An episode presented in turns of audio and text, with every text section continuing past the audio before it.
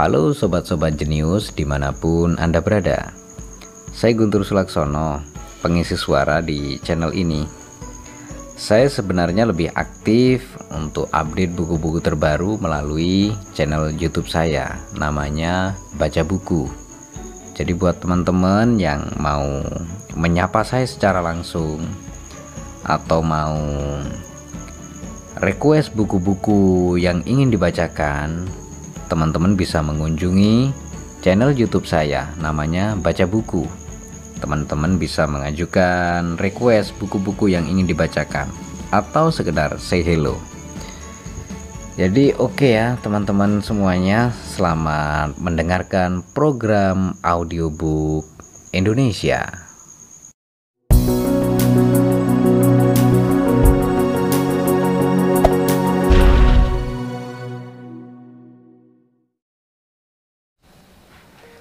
Ikigai Rahasia hidup bahagia dan panjang umur orang Jepang. Penulis Hector Garcia dan Frances Mirales Kita memasuki bab kedua. Rahasia anti penuaan Hal-hal kecil yang menambah usia dan kebahagiaan. Menghabiskan terlalu banyak waktu untuk duduk di tempat kerja ataupun di rumah tidak hanya mengurangi kebugaran otot dan pernafasan, tetapi juga meningkatkan nafsu makan dan membatasi keinginan untuk berpartisipasi dalam berbagai kegiatan. Kecepatan menghindari penuaan. Selama lebih dari satu abad, kita telah berhasil menambah rata-rata 0,3 tahun ke angka harapan hidup kita setiap tahun. Namun, apa jadinya jika kita memiliki teknologi untuk menambahkan satu tahun harapan hidup setiap tahun? Berdasarkan teori, kita akan mencapai keabadian biologis setelah mencapai kecepatan menghindari kenuaan itu, penuaan itu. Kecepatan menghindari penuaan dan kelinci. Bayangkan sebuah tanda jauh di masa depan dengan angka di atasnya yang mewakili usia kematian Anda. Setiap tahun yang Anda jalani, Anda maju lebih dekat ke tanda itu. Saat mencapai tanda itu, Anda pun mati. Sekarang bayangkan seekor kelinci memegangi tanda itu dan berjalan terus ke depan. Setiap tahun yang Anda jalani, kelinci itu setengah tahun jauhnya. Setelah beberapa saat, Anda akan sampai di kelinci tersebut dan mati.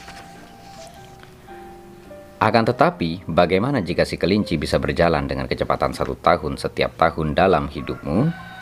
Anda tidak akan pernah bisa menangkap kelinci, dan karena itu Anda tidak akan pernah mati. Kecepatan kelinci berjalan ke masa depan adalah teknologi kita. Semakin kita mampu mengembangkan teknologi dan menambah pengetahuan mengenai tubuh kita, semakin cepat kelinci bisa berjalan.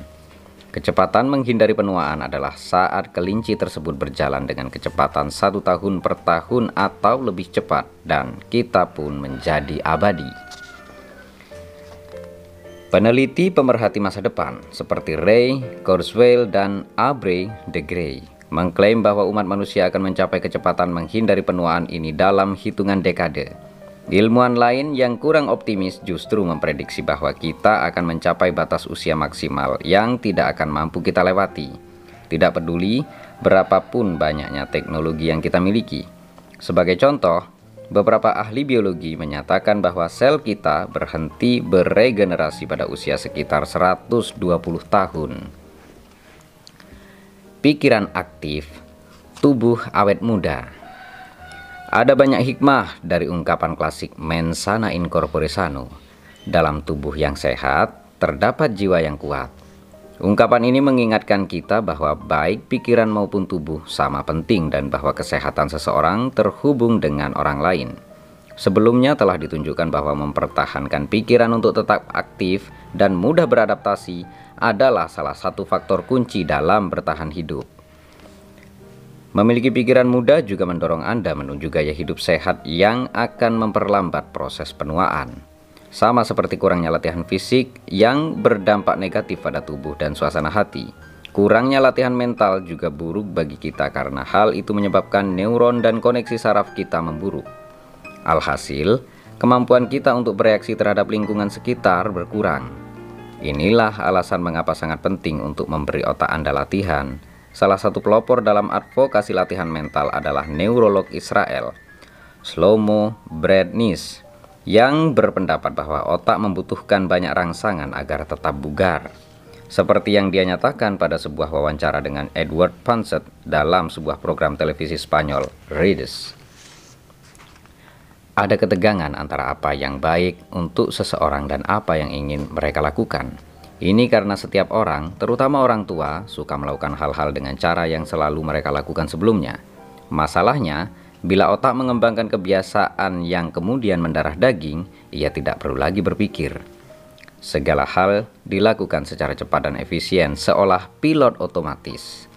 Hal ini menciptakan kecenderungan untuk terus-menerus bertahan pada rutinitas Salah satunya cara untuk keluar dari kebiasaan adalah dengan menghadapkan otak pada informasi baru.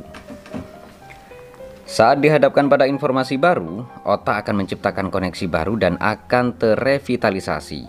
Inilah sebabnya mengapa sangat penting untuk mengekspos diri Anda pada perubahan. Meskipun melangkah keluar dari zona nyaman itu pasti akan menyebabkan Anda merasa sedikit cemas. Efek latihan mental telah terbukti secara ilmiah. Menurut Collins Hemingway dan Slomo Bresnis dalam buku mereka Maximum Brain Power, Challenging the Brain for Health and Wisdom, pelatihan mental sangat bermanfaat pada banyak tingkatan. Anda mulai melatih otak dengan melakukan tugas tertentu untuk pertama kalinya. Tulis Hemingway dan Bresnis. Awalnya akan terasa sangat sulit tetapi saat Anda belajar cara melakukannya, pelatihan pun mulai berjalan. Kemudian, Anda akan menyadari bahwa kali berikutnya terasa lebih mudah, tidak sesulit Anda. Tidak sulit karena Anda sudah semakin baik dalam melakukannya. Hal ini akan memiliki efek yang fantastis pada suasana hati seseorang. Dan ini adalah transformasi yang berpengaruh tidak hanya pada hasil yang diperoleh, tetapi juga pada citra diri. Deskripsi tentang latihan mental ini mungkin terdengar sedikit formal, tetapi hanya dengan berinteraksi, bermain games misalnya, bisa menawarkan rangsangan baru dan membantu mencegah depresi yang disebabkan rasa kesepian. Neuron kita mulai menua saat kita berusia 20-an. Proses ini bisa diperlambat dengan aktivitas intelektual, keingintahuan, dan keinginan untuk belajar berhadapan dengan situasi baru, belajar sesuatu yang baru setiap hari, bermain game, ataupun berinteraksi dengan orang lain merupakan strategi anti penuaan yang penting bagi pikiran. Lebih jauh lagi, pandangan yang lebih positif akan memberikan keuntungan mental yang lebih besar. Stres dituduh sebagai pembunuh umur panjang. Banyak orang tampak lebih tua dari usia mereka Penelitian berkaitan dengan penyebab penuaan dini menunjukkan bahwa stres memiliki banyak andil terhadap penuaan karena tubuh lebih cepat letih selama periode krisis. American Institute of Stress menyelidiki proses degeneratif ini dan menyimpulkan bahwa sebagian besar masalah kesehatan disebabkan oleh stres. Peneliti dari Rumah Sakit Universitas Heidelberg melakukan penelitian dengan memanggil seorang dokter muda untuk wawancara kerja lalu membuatnya semakin stres dengan meminta ia memecahkan masalah matematika yang kompleks dalam 30 menit. Setelah itu, para peneliti mengambil sampel darah. Mereka menemukan bahwa antibodi dokter muda itu bereaksi terhadap stres dengan cara yang sama seperti bereaksi terhadap patogen. Mengaktifkan protein yang memicu respon kekebalan tubuh. Masalahnya, respon ini tidak hanya menetralkan agen berbahaya, tetapi juga merusak sel sehat dan menyebabkan sel-sel itu menua sebelum waktunya. University Carolina, University California melakukan penelitian serupa. Mereka mengambil data dan sampel dari 39 wanita yang memiliki tingkat stres tinggi karena penyakit salah satu anak mereka. Sampel itu lalu dibandingkan dengan sampel dari wanita dengan anak-anak sehat dan memiliki tingkat stres yang rendah. Para peneliti menemukan bahwa stres mendorong penuaan sel dengan melemahkan struktur sel telomer yang memengaruhi regenerasi sel dan cara sel menua. Studi ini berkesimpulan semakin besar stres, semakin besar efek degeneratifnya pada sel. Bagaimana stres bekerja? Dewasa ini Orang hidup dengan kecepatan yang menimbulkan kepanikan dan dalam persaingan yang hampir konstan. Dalam situasi ini, stres merupakan respon alami terhadap informasi yang dibaca tubuh sebagai potensi adanya bahaya atau masalah. Secara teoritis, reaksi ini merupakan reaksi yang bermanfaat karena dapat membantu kita bertahan di lingkungan yang tidak bersahabat.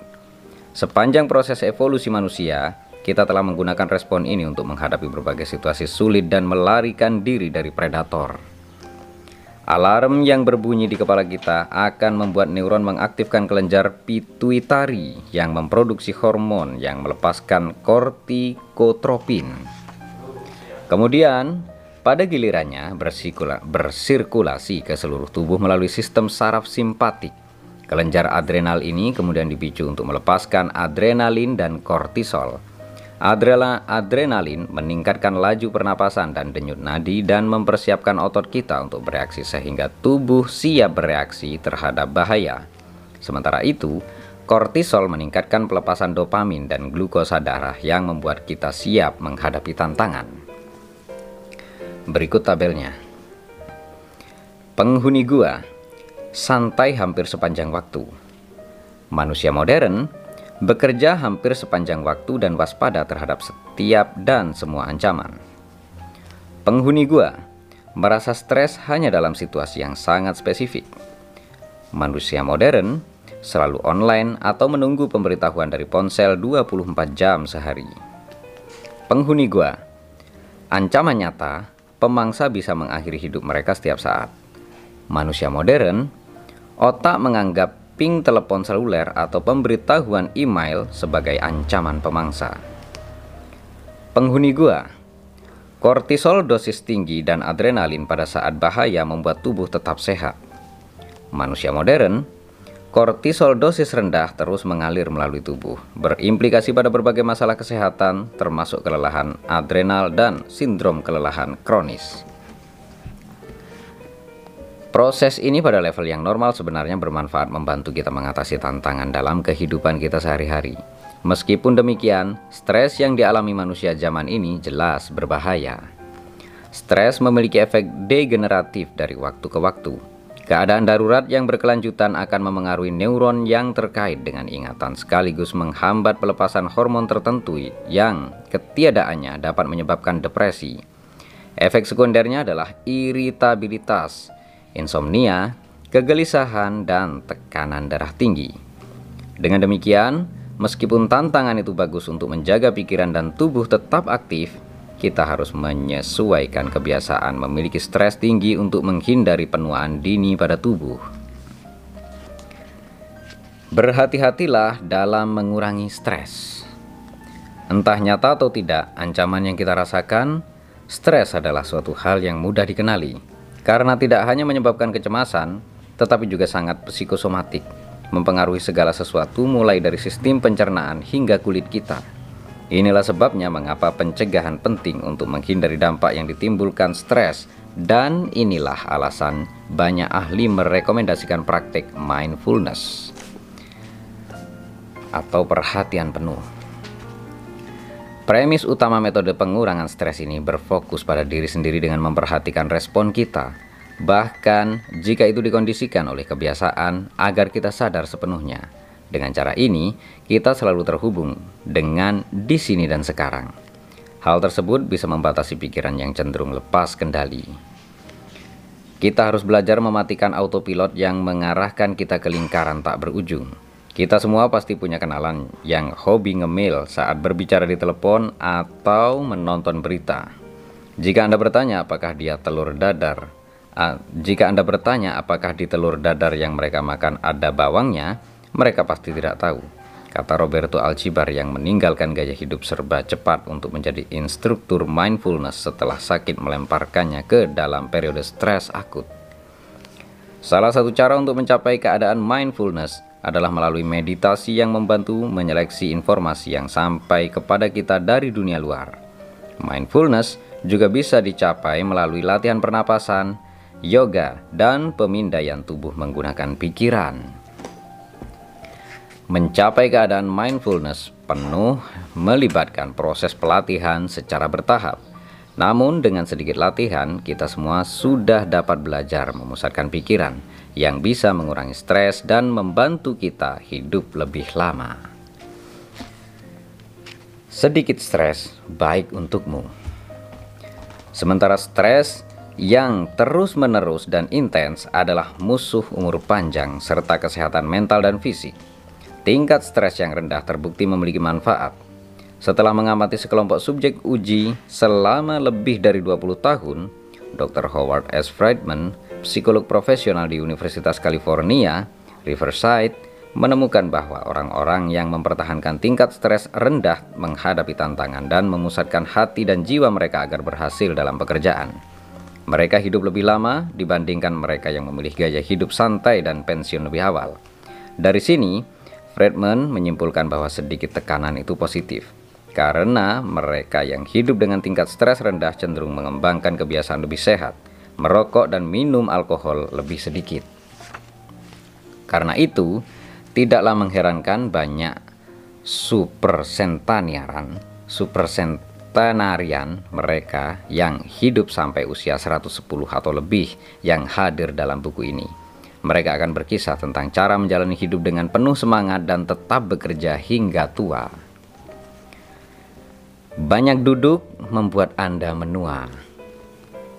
Di dunia barat khususnya, meningkatnya perilaku Sedentary atau tidak beraktivitas telah menimbulkan banyak penyakit seperti hipertensi dan obesitas yang nantinya berpengaruh pada usia. Menghabiskan terlalu banyak waktu untuk duduk di tempat kerja ataupun di rumah tidak hanya mengurangi kebugaran otot dan pernapasan, tetapi juga meningkatkan nafsu makan dan membatasi keinginan untuk berpartisipasi dalam berbagai kegiatan. Menjadi tidak aktif dapat menyebabkan hipertensi, makan tak seimbang, penyakit kardiovaskular, osteoporosis, dan bahkan beberapa jenis kanker.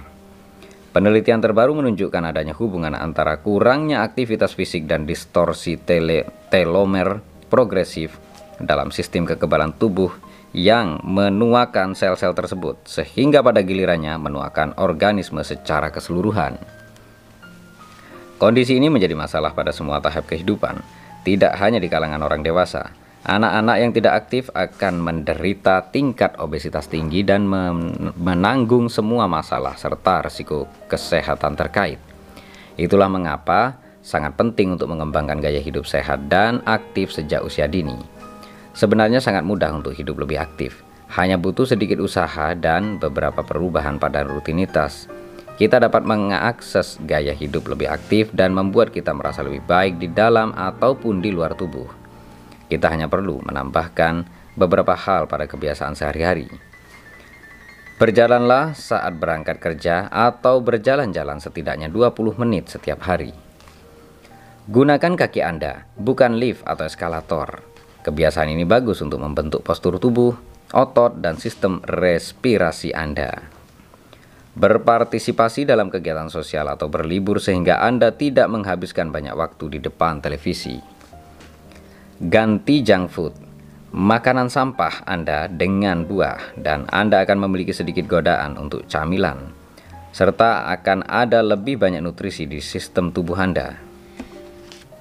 Tidur nyenyak. 7 sampai 9 jam itu bagus, tetapi tidur lebih lama dari itu membuat kita lesu. Bermain dengan anak-anak atau hewan peliharaan atau bergabung dengan tim olahraga. Hal ini tidak hanya memperkuat tubuh, tetapi juga menstimulasi pikiran dan meningkatkan harga diri. Sadari rutinitas harian Anda untuk mendeteksi kebiasaan berbahaya, lalu ganti kebiasaan itu dengan yang lebih positif. Dengan melakukan perubahan kecil ini, kita bisa mulai memperbarui tubuh dan pikiran, serta meningkatkan harapan hidup. Rahasia terbaik para model. Meskipun kita menua secara eksternal atau internal, secara spesifik atau mental, satu hal yang paling banyak bercerita tentang usia ialah kulit. Kulit memiliki tekstur dan warna berbeda sesuai proses yang terjadi di bawah permukaannya. Sebagian besar dari kita, sebagian besar dari mereka yang berprofesi sebagai model mengaku tidur antara pukul 9 dan 10 malam sebelum peragaan busana. Waktu tidur tersebut membantu kulit mereka terlihat lebih kencang, bebas kerut, bercahaya, sehat, dan berseri. Ilmu pengetahuan telah membuktikan bahwa tidur merupakan kunci anti penuaan karena saat tidur kita menghasilkan melatonin, hormon yang terjadi secara alami di tubuh. Kelenjar pineal menghasilkan melatonin dari serotonin neurotransmitter yang tergantung pada irama diurnal dan nokturnal kita. Dan hal ini yang berperan dalam siklus tidur dan bangun kita. Melatonin, sebuah antioksidan yang kuat, membantu kita hidup lebih lama dan menawarkan keuntungan sebagai berikut. Memperkuat sistem kekebalan tubuh, berisi unsur yang melindungi diri dari kanker, memproduksi produksi, memproduksikan produksi alami insulin, mempromosikan produksi alami insulin, memperlambat timbulnya penyakit Alzheimer, membantu mencegah osteoporosis dan melawan penyakit jantung. Untuk semua alasan ini, Melatonin adalah sekutu besar dalam melestarikan kemudahan, kemudaan.